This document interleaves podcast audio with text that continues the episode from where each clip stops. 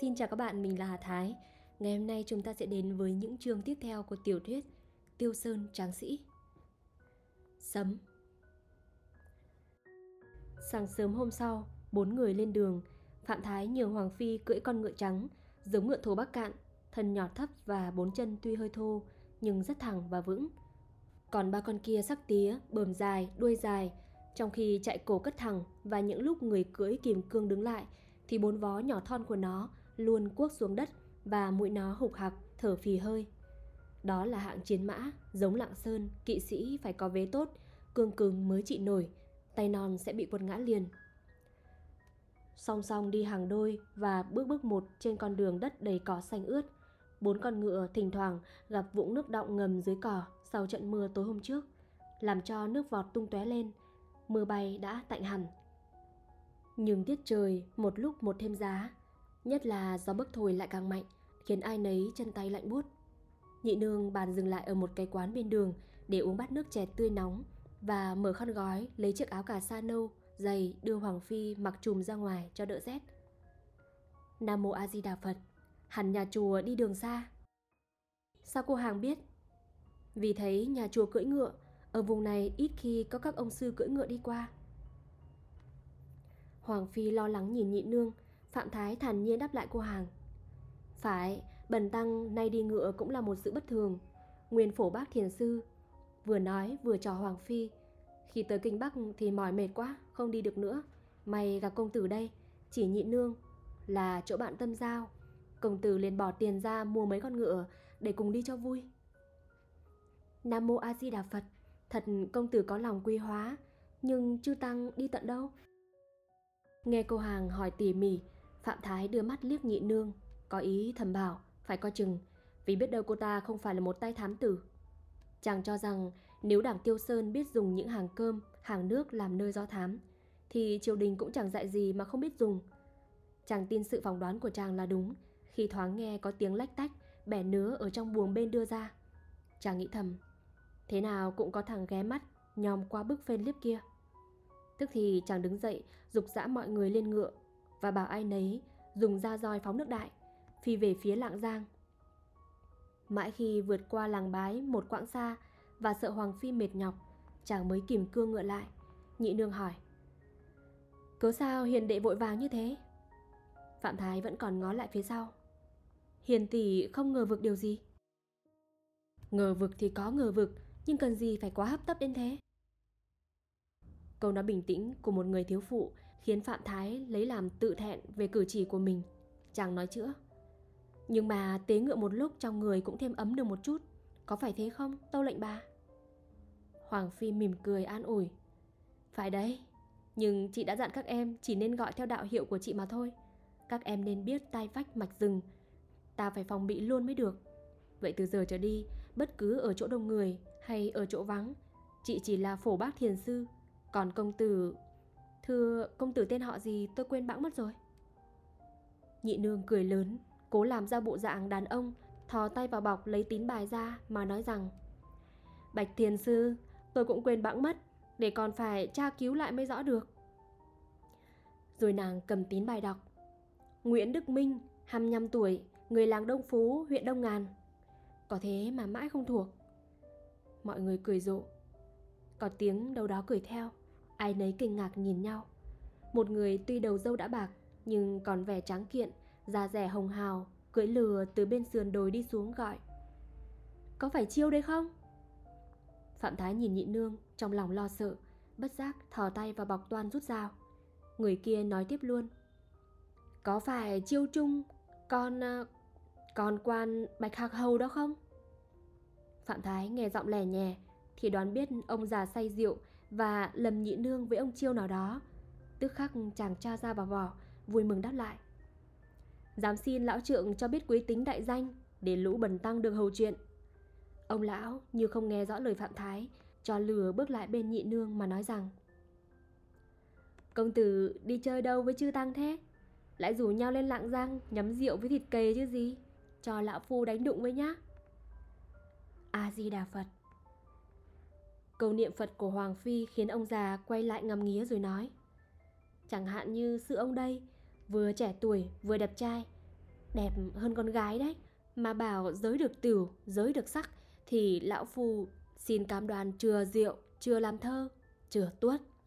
Chư tăng cùng công tử chắc cho lão già lắm rồi. Kỳ thực lão mới 55 tuổi. Đầu lão bạc, dâu lão bạc là vì lão lo buồn nhiều quá. Lo buồn vì việc việc nước. Hoàng Phi mỉm cười đáp. Lão trượng lo buồn việc nước mà rượu cứ chén tì tì được. Ấy, uống để quên. Nhưng về nhà lão chơi đã. Lão ra đón công tử từ sáng, vì chắc thế nào công tử cũng qua đây. Nhị nương lễ phép xuống ngựa đáp. Thưa lão trượng, lão trượng nhầm rồi, tôi có là ông chiêu ông ấm nào đâu. Tôi là là Nguyễn Đức Minh, người huyện Đông Ngàn đấy mà. Thế à? Thế ra công tử không phải ông chiêu trung, con quan Bạch Hạc Hầu là bạn đồng khoa với lão phu. Nhưng không sao, cứ về chơi đánh chén đã. Lâu này lão phu không có chi kỷ, uống rượu một mình buồn lắm. Phạm Thái có vẻ ngẫm nghĩ, bỗng chàng hỏi ông lão. Dám hỏi tôn ông, tôn ông có phải là Phạm Tiên Sinh, đậu tiến sĩ về cuối đời cảnh hương không? Ông lão dương mắt đăm đăm nhìn Phạm Thái. Không, tôi họ Trần chứ không phải họ Phạm. Tuy tôi có đậu tiến sĩ, nhưng thưa chư tăng cùng công tử, cái tiến sĩ đời nay không quý bằng một bình rượu ngon hay một cái đùi chó thui vừa chín tới. Dứt lời, ông lão cất tiếng cười oang oang, tỏ cho mọi người biết rằng mình còn khỏe mạnh chẳng kém gì trai trẻ. Rồi ông ta nói tiếp. Ý chừng các ngài muốn hỏi thăm ông thầy số tướng kiêm thiên văn, địa lý, Phạm Quảng Văn, người làng Hoàng Mai. Vâng. Còn tôi đây chỉ là Trần Lý, người Trấn Sơn Nam. Ông ta giơ tay trỏ lên một trái đồi. Nhưng không sao, xin mời chư Tăng cùng công tử cứ đến chơi, nhà lão phu kia rồi. Vậy xin vâng. Năm người cho ngựa và lừa đi bước một leo lên đồi. Bỗng một đứa trẻ nằm ngửa phơi nắng trên lưng châu, vỗ bụng mà hát rằng Mặt trời sắp lặn sau đèo, hỡi người kiếm củi hãy theo vào rừng. Đem dao cùng búa cùng thừng, chặt cây cao nhỏ, xin đừng cây to. Nhị nương hỏi Trần Lý Thế nghĩa là gì? Dám thưa lão tiên sinh Phạm Thái nói Trẻ chăn trâu nó hát nghiêu ngao Còn tìm hiểu nghĩa làm gì cho mệt trí Trần Lý suy nghĩ Đọc nhầm lại bốn câu ca vừa lắng tai nghe được Mặt trời sắp lặn sau đèo Hỡi người kiếm củi Hãy theo vào rừng. Đem dao cùng búa cùng thừng Chặt cây cao nhỏ Xin đừng cây to. Bỗng ông ta cười phá lên Bảo mọi người Sấm rồi, câu sấm rồi. Thôi là anh nào trong đám trung thần nhà Lê đặt ra đó thôi. Mà biết đâu lại không chính anh. Phạm Quảng Văn là tác giả câu hát ấy. Bây giờ bốn con ngựa và con lừa của chủ nhân đã leo đến một nếp nhà tranh làm ở một nơi đất bằng, rộng độ hai xào, chung quanh trồng thông cùng dương liễu. Trần Lý xuống lừa mời. Rước chứ tăng với công tử vào chơi. Rồi quay gọi tiểu đồng. Chú Thiện, pha nước uống nhé. Một cậu bé đầu đề trái đào, chừng 14-15 tuổi chạy ra, chắp tay nói. Thưa thầy, công tú Mỹ Cầu đánh cá ở đầm Phan Trì, được hai con chép lớn, đem đến biếu thầy. Trần Lý cất tiếng cười ha hà. Hay, hay lắm, quý khách đến chơi, nhà lại có người cho cá ngon. Ông quay ra nói với Phạm Thái. Cá chép đầm Phan Trì có tiếng là ngon lắm đấy. Bạch hai sư ông. Nghiễm nhiên Phạm Thái hỏi lại. Nhưng lão tiên sinh có rượu ngon không? Rượu ngon thì không thiếu, chỉ lo chưa tăng cùng công tử, không có sức uống. Vậy chú Thiện, chú đi tìm cho thầy anh trò nào khéo làm gỏi đến giúp thầy một tay nhé. Chả mấy khi có gỏi tươi như thế này để thét các vị thiền sư. Nhưng đun nước pha trà ngay đã, các quý khách chắc hẳn rét lắm đấy. Người nào người nấy tìm gốc thông buộc ngựa rồi đi vào trong nhà ngồi nghỉ. Chú đừng quên lấy thóc cho ngựa các quý khách ăn nhé. Một lát sau tiểu đồng bưng nước lên. Bà Hoàng Phi uống luôn hai chén chè tươi nóng và thơm. Thấy trong người ấm áp, dễ chịu, mỉm cười nhìn nhị nương. Nhưng nhị nương giữ vẻ mặt tư lự hỏi Trần Lý. Thưa lão tiên sinh, tôi vẫn không nghĩ ra được ý nghĩa huyền bí của câu sấm lúc nãy. Trần Lý cười lớn. Thì làm gì có sấm sét kia chứ, tôi đã bảo họ đặt ra để xui dục lòng dân mà thôi. Họ cố làm cho câu hát lờ mờ, huyền bí, khiến ai đọc đến cũng phải đoán ra một nghĩa riêng. Thí dụ câu hát này chúng ta thử cùng nhau tán lấy một nghĩa mà xem. Câu đầu, mặt trời sắp lặn sau đèo, thì ta có thể cho là phương Tây. Mặt trời sắp lặn, chẳng là phương Tây thì còn là gì? Còn như đèo thì ta có thể cho là núi. Vậy câu đầu tức trỏ, Tây Sơn. Hơn nữa, hai chữ sắp lặn là lại là sắp mất. Tóm lại sau chữ ấy chỉ có nghĩa nhà Tây Sơn sắp mất. Kể đến hai câu sau, hỡi người kiếm củi, hãy theo vào rừng, đem dao cùng búa cùng thừng. Thì có lẽ chẳng có nghĩa gì, mà chỉ là hai câu đưa đẩy. Nhưng ta có thể tán rằng người kiếm củi đây là trung thần nghĩa sĩ và theo vào rừng là theo nhà Lê. Và trong chữ Lê cũng có chữ đao. Câu sau rốt, chặt cây cao nhỏ, xin đừng cây to. Thì hẳn có nghĩa là diệt Tây Sơn. Vì cao nhỏ là tiểu ngột, hai chữ tiểu ngột chắp lại thành chữ quang. Quang đây không phải là quang trung, quang toàn thì các ngài còn bảo là quang gì? Đó là tôi giảng theo ý riêng của tôi. Công tử cùng chư tăng giảng theo một nghĩa khác cũng không ai cấm. Dứt lời ông ta cười ha ha Phạm Thái và Nhị Nương phục trần lý lắm. Chủ nhân lại nói tiếp. Câu sấm ấy kể cũng tầm thường Mà sấm như thế Một lúc tôi có thể ứng khẩu Đọc lên vài chục câu chẳng hạn. Ra đầm đánh cá về sơi Béo thời làm gỏi Gây thời kho tương. Cả năm người cùng cất tiếng cười vang. Trần Lý nói Biết đâu tán rộng ra Câu ấy lại không có nghĩa thế. Nhưng Kìa, ai đến chơi? Một người chống gậy từ chân đồi đi lên, ai nấy nhìn xuống. Phạm Thái hỏi Trần Lý. Có phải Phạm Quảng Văn đấy không, thưa lão trưởng? Không phải. Vừa nói, ông lão vừa đứng dậy chạy vội ra sân. Xin kính chào quan Bạch Hạc Hầu. May mắn cho đệ biết bao, hôm nay lại được đại nhân chiêu cố đến chơi. Người mới tới, tuổi đã cao lắm, vào khoảng gần 70, đứng lại thở rồi mỉm cười bảo Trần Lý. Tôi đến xin hiền hữu tha lỗi cho cháu Trung. Sáng nay tôi có chút việc cần phải nhờ đến cháu giúp, nên cháu không lại hầu hiền hữu được. Xin để khi khác cháu đến tạ tội. Bạch Hạc Hầu vái chào, nói tiếp. Thôi, lại xin cáo từ hiền hữu, tôi về. Trần Lý giữ thế nào cũng không được, đành phải tiện khách xuống chân đồi, rồi trở lên lắc đầu phàn nàn. Ông lão thật thà quá, đi năm sáu dặm đường, trèo hai ba quả đồi, chỉ cốt để báo cho mình biết rằng ông Triều Trung không đến chơi được. Hoàng Phi khen, người thủ tín đến thế. Nhị nương nói, nhưng bạch sư ông, sao không sai người nhà đi? Trần Lý cười, ấy, bạch hạc hầu vẫn có tính quá cẩn tín như thế đấy. Một lần chúng tôi, mấy anh em hẹn hôm sau lên họp nhau uống rượu làm thơ ở trên ngọn đồi Phúc Long. Chẳng may đêm hôm ấy, mưa như tầm như tã, rồi sáng hôm sau vẫn chưa tạnh Tưởng rằng chẳng còn ai đến họp nữa mà tôi cũng không đến. Có ngờ đâu, Bạch Hạc Hầu sắn cả quần, Chống gậy mà tới nơi hẹn. Sau về cụ ốm mất gần nửa tháng, Chúng tôi phải cắt nhau đến phục dịch thuốc thang cho cụ. Phạm Thái phàn nàn. Thế thì câu nệ quá nhỉ? Người nhà đã bưng mâm gỏi lên. Chủ bèn mời khách vào dự tiệc. Riêng chú Tiểu giữ lễ không dám ngồi. Trần Lý mời nói. Bày vẽ, đời này không nên kể tôn ti trật tự gì nữa chỉ có hai hạng người người anh hùng với người không anh hùng. Vậy thì, xin lỗi hai sư ông. Cứ gì là tiểu mà không phải bậc anh hùng, cứ gì là sư mới là bậc anh hùng. Phạm thái quên hẳn mình đương mặc bộ áo cả sa, cả tiếng cười vang nói lớn. Khẳng khái thay lời của lão anh hùng trần tiên sinh.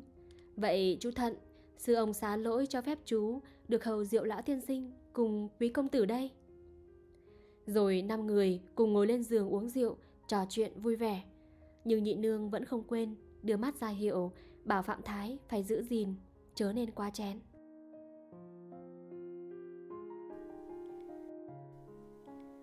Đả lôi đài Xong tiệc rượu, Trần Lý say mềm, nằm vật ra ngủ, Nguyễn Đức Minh liền viết mấy chữ cảm tạ để lại rồi cùng hai sư ông và chú Tiểu lên ngựa ra đi, trông về phía Lạng Giang thẳng tiến. Đến bến Lạng lại phải vào đồn trình viên Tuần Giang xin phép sang sông. Lần này hành lý bị khám xét kỹ hơn và mỗi người lại phải công khai lý lịch rành giọt hơn. Viên Tuần Giang hỏi vặn mãi về mấy con ngựa. Nào những mua ở đâu, mua của ai, giá bao nhiêu tiền, vì sao đi tu mà cũng có tiền mua ngựa, mà cũng biết cưỡi ngựa. Nhị nương phải dở hết tài ngôn luận, đem hết giọng phong lưu công tử ra ứng đối mới thoát được. Nàng không quên lòe viên tuần giang bằng những lời khoác loác, khoe khoang, nói quen thân với quan đại đô hộ nọ, quan đại đồng lý kia, thường uống rượu làm thơ với quan thị lang này, quan tư vụ khác, khiến viên tuần giang hơi trột dạ, mà cái ý tưởng muốn đánh thuế của nhà chùa một con ngựa tốt cũng dần dần biến mất trong khối óc làm tiền của ngài. Vì thế nên trùng trình mãi, bốn người mới sang sông được và khi đến Lạng Giang thì mặt trời đã xế bóng. Lạng Giang tuy là một phủ lỵ, song vì ở giáp giới miền Trung Du và Thượng Du, nhất ở hạt ấy, hai nòi giống lại bắt đầu gặp nhau. Nên xưa nay vẫn là một nơi rất trọng yếu về mặt tuần phòng cũng như về mặt thương mại. Về việc tuần phòng không những binh lính nhiều gấp đôi các phủ lỵ khác, mà ngoài số bộ binh và kỵ binh ra, lại có một đội chiến thuyền đóng ở sông Thương nữa. Còn thương mại thì rất phồn thịnh vì đó là nơi giao dịch sản vật, hàng hóa của các dân thổ, Mán và dân An Nam. Vừa bước tới đầu phố Nam Môn, bọn Phạm Thái nhận thấy ngay điều đó. Tuy lúc bấy giờ đã về chiều mà người qua lại vẫn còn tấp nập. Những bộ y phục màu tràm luôn luôn xen lẫn với những bộ y phục màu nâu. Chỗ này mấy chục người thổ ở chợ về đi theo sau một đàn bò bán còn thừa lại. Chỗ kia, những người ăn nam từng top một gánh muối ở thuyền lên nơi nhà trọ để sáng hôm sau đem ra chợ bán. Tiếng cười đùa vui thú, tiếng gọi nhau vào hàng cơm, tiếng cãi cọ om sòm, thực là huyên náo. Trước một tiểu quán, bốn người dừng ngựa, tò mò đứng ngắm ở một đám đông. Ở giữa đám ấy có tiếng thanh la inh ỏi. Bỗng tiếng thanh la ngừng lại, rồi bọn người đứng xem giãn ra một chỗ. Bốn người ngồi trên mình ngựa, thấy tiến đến gần một người thổ, thân thể vạm vỡ, cao lớn. Người ấy chắp tay, cúi đầu chào, lễ phép nói bằng thứ tiếng kinh rất sõi. Bạch Chư Tăng, thưa công tử, chúng tôi xin ra đón các ngài vào xem. Đáp lại câu mời, nhị nương thỏ tay vào bọc, bốc một nắm tiền đồng đưa cho người kia mà truyền rằng Làm trò đi, hay ta thưởng thêm sau? Bọn thổ tất cả có ba người, hai người đàn ông và một người thiếu nữ xinh đẹp, luôn luôn ngước mắt ngắm nghía mấy nhà sư và mỉm cười một cách rất có ý nghĩa. Thoạt nhiên chúng cho chó ra làm trò. Con vật theo tiếng hát ê a của người thổ và nhịp thanh la phèn phèn mà nhảy hoặc chui qua những vòng tròn làm bằng mây. Rồi đến lượt con khỉ và con cừu. Con khỉ lộn múa trên lưng cừu rất dẻo và nhanh nhẹn. Phạm Thái ý chừng quên bẵng rằng mình là sư, trò người con gái hỏi. Còn cô kia không biết làm trò gì? Cô thổ nhoèn một nụ cười kháo khỉnh đáp lại. Em chỉ biết yêu nhà sư thôi.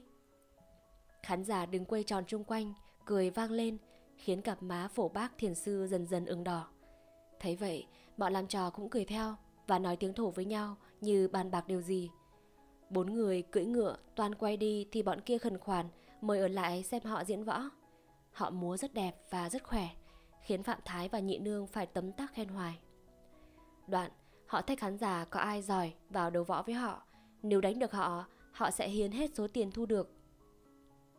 Nhưng trước khi tỉ thí, họ hãy xin đi thu tiền đã. Muốn coi đấu võ, công chúng chẳng ai hà tiện, ném tiền xoang xoàng vào cái thau mà cô gái thổ đưa ra. Chẳng bao lâu đã thu được già nửa chậu tiền đồng. Xong vẫn không ai dám vào đọ sức với bọn họ. Có lẽ vì ngắm thân thể hai người đàn ông thổ lực lưỡng, to lớn mà ai nấy sợ hãi chăng? Một người làm trò nói ý chừng để nuốt trôi số tiền vừa thu được. Không có ai đấu với chúng tôi thì chúng tôi xin đấu với nhau để các ngài coi vậy. Hai người liền cùng nhau đi một bài quyền. Đoạn người thiếu nữ đứng chống hai tay vào hai bên sườn, ngạo nghễ nhìn công chúng, nói Không dám đấu võ với hai anh em, nhưng em đây hẳn có tay địch thủ. Không ai trả lời, nàng liền đưa mắt nháy Phạm Thái mà hỏi rằng Thế nào, Bạch Sư Ông? Nếu Sư Ông mà hạ nổi em thì em xin tình nguyện nhận Sư Ông làm chồng. Khán giả cười vang, nhưng họ kinh ngạc xiết bao khi họ thấy nhà sư thong thả xuống ngựa và khoan thai bước lại gần người con gái. Ai nấy im lặng chờ xem. Phạm Thái đưa mắt nhìn chung quanh mình, rồi dằn từng tiếng bảo người thiếu nữ. Bần tăng tiếc rằng sự tu hành bắt buộc các nhà sư không được có vợ. Vậy nếu cô nương bằng lòng, nhận điều này thì bần tăng xin thi võ với cô nương ngay. Mọi người thì thào. Ồ, bí mật nhỉ, nhà sư mới ngộ nghĩnh làm sao chứ? Cô gái thổ không khỏi trột dạ, xe sẽ đáp. Vâng, điều gì xin sư ông dạy cho biết? Là nếu tôi đánh ngã cô nương thì tôi có quyền muốn gả cô nương cho ai mặc ý. Cô kia còn do dự thì người anh đã dục. Cứ nhận lời đi, không thua đâu mà sợ. Hai người liền cùng nhau đấu quyền, nhưng thiếu nữ địch sao nổi Phạm Thái. Chưa được ba hợp đã ngã chồng quèo vì một cái đá móc của bên địch. Những người đứng xem reo mừng ầm ĩ. A, à, nhà sư đắc thắng, nhà sư được rồi. Bạch sư ông gả cô ấy cho tôi nhé. Cô thổ xấu hổ lóc ngóp bỏ dậy, ra đứng phía sau con chiêu, thở hồn hển. Nhưng một người trong hai người đàn ông bước lại gần nhà sư mà rằng Võ nghệ nhà sư cũng khá đấy. Phạm Thái mỉm cười. Muốn biết khá hay không, nhà ngươi chỉ việc tỉ thí, bần tăng vẫn còn đủ sức để đấu với nhà ngươi. Khán giả hò la. Ô, phải đấy, đấu võ đi, hai người đấu võ đi. Một cái kiệu khiêng qua. Vị công tử ngồi trong, vén màn, bảo phu kiệu đứng lại. Rồi khi hỏi biết đầu đuôi câu chuyện, liền truyền rằng Ta trao dài một nén bạc đấy, vậy đấu võ đi. Phạm Thái liếc mắt nhìn kẻ kia, trong lòng căm tức. Người làm trò cung kính đáp lại. Thưa công tử, tôi lấy làm tiếc rằng trời tối mất rồi. Kể đấu võ với một người tầm thường thì chỉ trong nháy mắt là xong. Nhưng đối với sư ông đây thì tất phải lâu, ít ra cũng 10, 15 hiệp mới phân thắng phụ, mà trời thì lại tối rồi. Chẳng lẽ đốt đuốc lên mà đánh nhau? Vậy xin công tử cho đến sáng mai. Thực ra trời đã nhá nhem tối, và Phạm Thái cũng không muốn lĩnh thưởng của gã kia, liền nhận lời đợi đến hôm sau sẽ cùng người làm trò thử sức. Nhị nương nói đùa. Nhưng còn tiểu thư, chưa thấy sư ông định phận ra sao? Nào ai có diệm phúc được cùng cô kết duyên? Cô làm trò, ngước mắt, nhìn chàng niên thiếu ngồi trên mình ngựa, mỉm một nụ cười rất có duyên. Nàng ao ước và đinh đinh rằng thế nào nhà sư cũng gắn mình cho chàng công tử, bạn của nhà sư. Vì thế, nàng tấp tỉnh mừng thầm đứng đợi. Nhưng Phạm Thái ngẫm nghĩ một lát rồi nói. Hãy để đến mai, bần tăng đấu võ với võ sĩ đây xong đã, rồi hãy hay. Dứt lời, chàng mời Hoàng Phi cùng nhị nương vào trong quán trọ. Chủ quán ban nãy cũng đứng xem nhà sư đấu võ, nên tỏ vẻ kính phục lắm. Vội vàng đi sắp mâm rượu. Trong khi ấy, người đầy tớ và chú Tiểu dắt ngựa vào tàu. Sáng hôm sau vừa thức giấc, Phạm Thái đã vội vã dục Hoàng Phi và nhị nương lên đường. Nhị nương nhắc chuyện đấu võ thì chàng gạt ngay. Chúng ta há vì một sự tỉ thí hão huyền mà nhãng bỏ việc lớn đương theo đuổi được chăng? Không thấy nhị nương đáp lại, chàng nói tiếp luôn. Không phải ngu đệ sợ thua mấy thằng bán võ ấy đâu, mà có thua phòng đã sao? Nhưng ngu đệ chị e mất thì giờ vô ích, trong khi ở Tiêu Sơn, đại huynh đang lo lắng về hành trình của chúng ta. Hoàng Phi vẫn muốn mau tới Lạng Sơn để được nghe ngóng tin tức vua Lê ở bên tàu ra sao, liền phỉnh luôn Phạm Thái một câu. Sự ông bàn rất phải, người anh hùng không hề tức khí rằng, nhất lại không bao giờ để lòng hiếu thắng chiếm đoạt tâm hồn mình, đến nỗi làm lỡ cả việc lớn. Vậy mục đích của ta đã là đi Lạng Sơn thì ta chỉ nên nghĩ đến một việc đi Lạng Sơn, đọ tài, đọ sức với bọn thất phu kia làm gì? Tha hồ cho chúng nó ở lại mà khoe khoang, khoác loác với quần chúng. Chúng nó làm giảm giá trị sao được một bậc chân đài, một vị anh hùng như phổ chiêu thiền sư.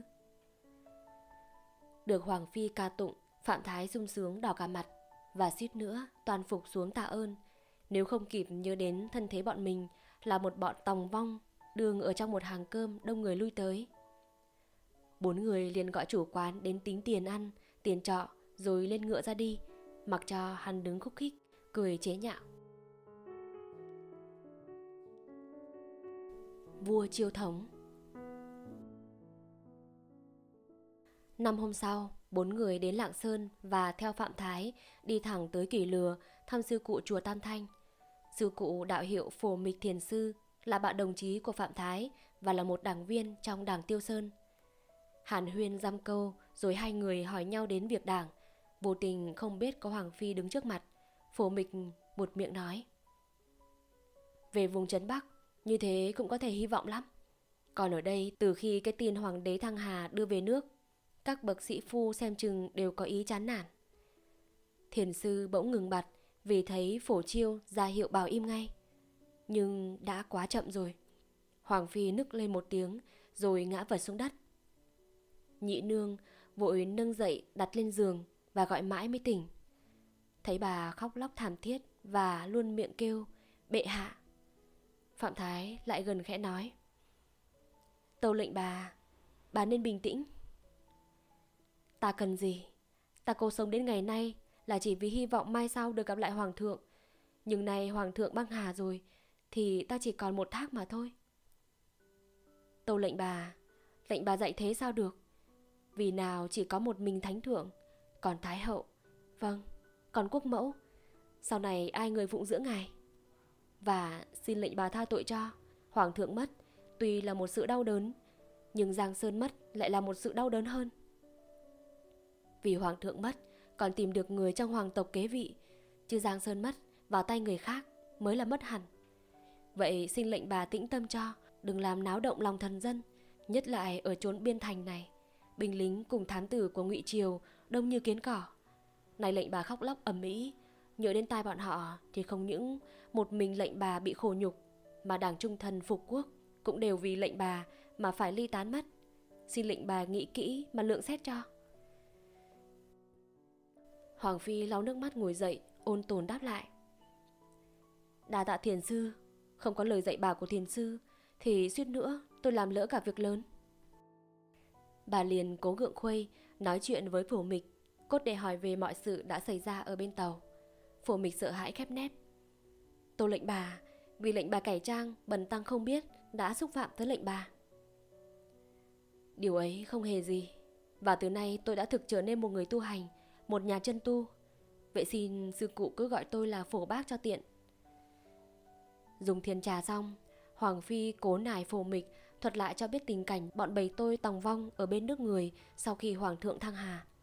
Phổ mịch nói, Điều ấy bần tăng không được tường, ngày đầu họ bị vua Càn Long đầy mỗi người ở một nơi. Hoàng Phi thương hại phàn nàn. Trời ơi, sao lại còn bị đầy nữa? Tội tình gì mà bị đầy như thế?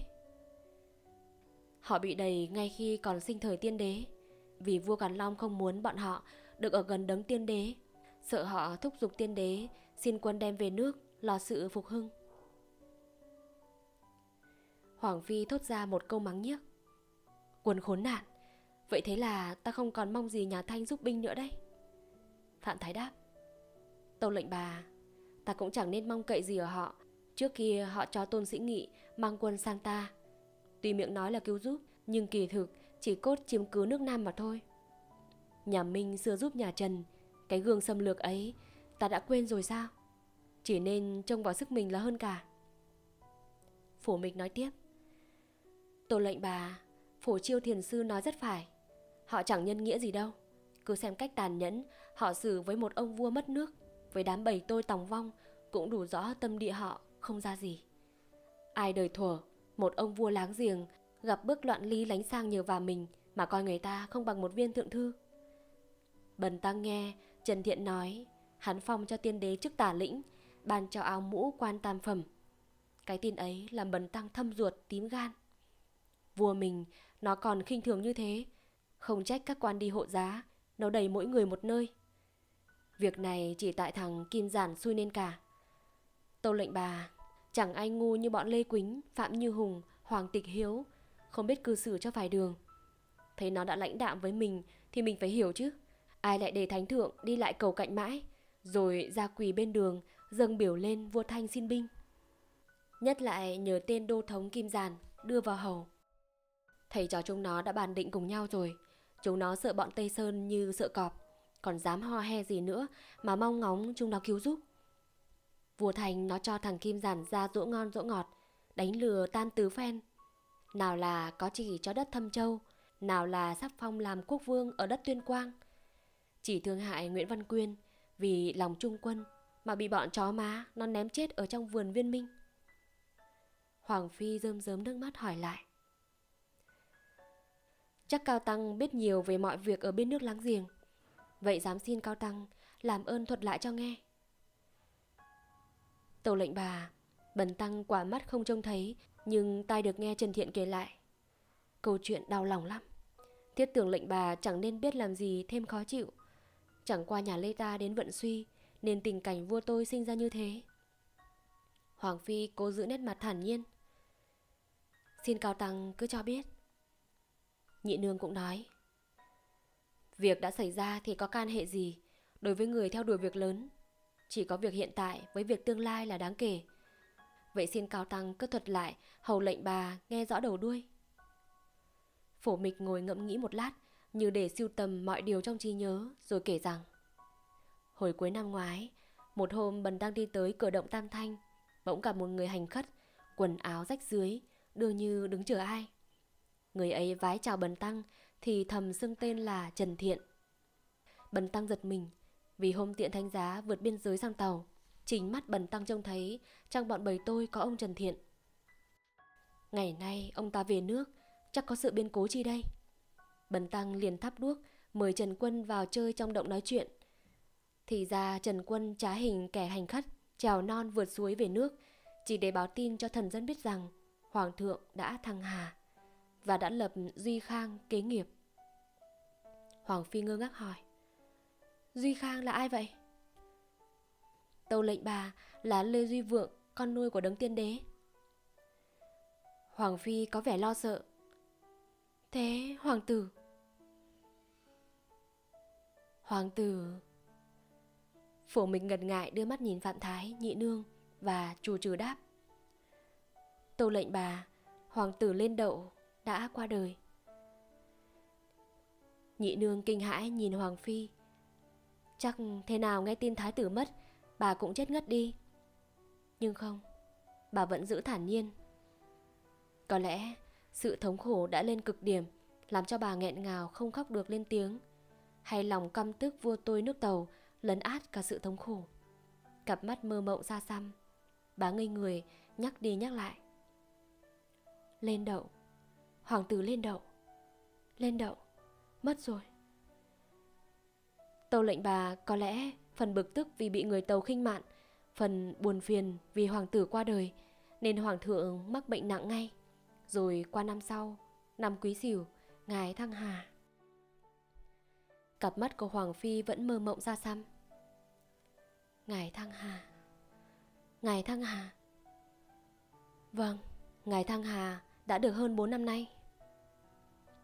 Hoàng Phi dùng mình như có cơn gió lạnh thổi qua tâm hồn. Nhưng bà cố định thần lại mà hỏi rằng Trần Quân có thuật cho Cao Tăng nghe cái giờ lâm chung của bệ hạ không? Tàu lệnh bà, Trần Quân thuật rất tường tận.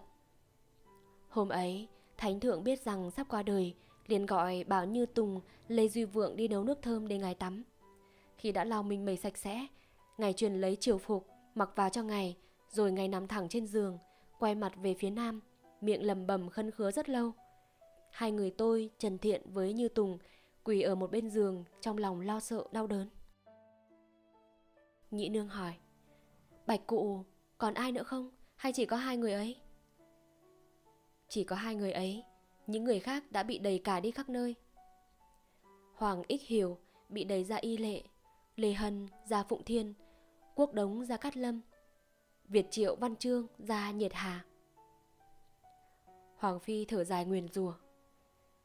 Cha đời quân mãn thanh thế rồi sao nữa bạch cụ? Tâu lệnh bà, thánh thượng vẫn tỉnh lắm. Ngài bảo Trần Thiện lấy giấy bút thảo tờ di chiếu, lập Duy Khang, tức như Tùng Lê Duy Vượng, lên kế nghiệp, giữ hương hỏa hoàng phả, phụng thờ Đức Hoàng Thái Hậu. Đọc xong Thánh Thượng cười chua chát nói tiếp. Hương hỏa của trẫm chắc cũng chẳng còn mấy. Trong phòng yên lặng lạnh lẽo, hai người tôi vẫn quỳ bên giường, bỗng Thánh Thượng nắm lấy tay Trần Thiện mà rằng Các người theo trẫm trên con đường khốn quẫn, cùng trẫm nằm gai nếm mật để mong có ngày lấy lại Giang San. Ngờ đâu trẫm gặp phải vận nước, vận nhà chẳng ra gì, đến nỗi không giữ được nổi xạ tắc, phiêu bạt nơi quê người. Này chậm chết, là linh hồn chậm được yên. Chậm thương các người, không biết còn đeo cái khổ, cái nhục, đến đời thuở nào. Trần Thiện khóc mà tâu rằng Muốn tâu thánh thượng Vua tôi có ngờ đâu Gặp phải bọn quyền gian đánh lừa như thế này Để đến nỗi thánh thượng âu sầu căm tức Mà long thể mang đau Hạ thần xin thề rằng Nếu bệ hạ có mệnh hệ nào Thì kẻ hạ thần xin tận tâm báo được thù này Hoàng thượng cười và an ủi. Thôi, Không nên trách người ta làm gì, Chỉ nên tự trách mình mà thôi. Và ngày nay, Vận mệnh nhà Lê ta đã hết. Các người dẫu có chống chọi đi nữa, Có lẽ cũng không ăn thua gì. Ta chỉ ước mong có một điều, Sau này các người được ở về nước. Bây giờ các người mang hài cốt ta về, Phụ táng vào Sơn Lăng Liệt Thánh Để tỏ bụng ta. Các người nên nhớ kỹ điều ấy. Cùng là truyền báo cho các quan ở xa được biết. Trần Thiện như Tùng, khóc nức nở vâng mệnh. Thánh thượng nằm nghĩ một lát, Rồi lại nói, khi chấm bị quân Tây Sơn đuổi kịp, Bỏ chạy sang đây, Đến cửa Nam Quan Thì thấy lạc mất Hoàng Phi. Trong mấy năm nay chậm hàng lo lắng, Chẳng biết Hoàng Phi trốn tránh nơi đâu Hay đã bị quân giặc hại mất rồi. Nếu sau này về nước, Các người còn có gặp Hoàng Phi thì xin vì chấm trông coi cho tử tế. Chậm nhờ Trần Thiện trao cho Hoàng Phi cái nhẫn này. Hoàng Phi đeo ở tay, Chắc lại nhớ đến chậm Mà biết rằng, ở nơi đất khách quê người, Chậm không hề bao giờ quên kẻ trung tình. Phổ mịch ngừng kể, Xin phép đứng dậy mở hòm ra, Lấy cây nhẫn vàng trổ lưỡng long triều nguyệt, Đưa nộp Hoàng Phi. Tâu lệnh bà, cái nhẫn này, Trần Thiện sợ thất lạc, Đã gửi bần tăng giữ giúp. Này, bần tăng xin dâng lên lệnh bà. Hoàng Phi ứa nước mắt, Đỡ lấy kỷ vật của người xưa, Đeo vào ngón tay và lầm bầm. Bệ hạ Bệ hạ. Nhị nương ghé vào tai Hoàng Phi nói thầm. Tâu lệnh bà, cái nhận ấy, Xin lệnh bà gói lại cất đi. Đeo vào tay như thế, sợ có nguy hiểm. Hoàng Phi khóc nức nở. Từ nay, ta còn sợ gì hiểm nguy tới thân ta nữa?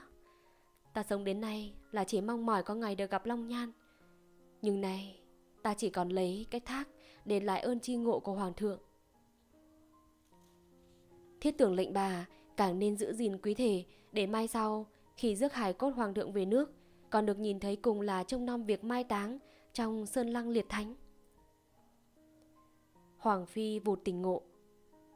Em nói rất phải, chị đợi đến ngày ấy, hãy xuống cửu tuyền hầu hạ thánh hoàng cũng không muộn. Rồi quay lại hỏi phổ mịch. Hoàng thượng thăng hà vào năm nào, ngày nào, giờ nào, bạch cao tăng. Tâu lệnh bà, bần tăng đã biên chép cẩn thận Thánh thượng thăng hà giữa giờ dần, ngày 16 tháng 10 năm Quý Sửu, ngày thọ 28 tuổi.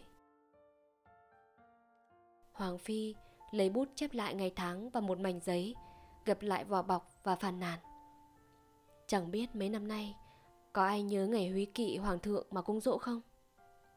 Phổ mịch đáp Tâu lệnh bà Thế nào ở bên Bắc Quốc Duy Khang chẳng đén nhang thờ phụng tiên đế còn như ở bản Sơn Môn đây thì 5 năm vẫn nhớ ngày húy, lập đàn cầu nguyện lên vong linh tiên đế.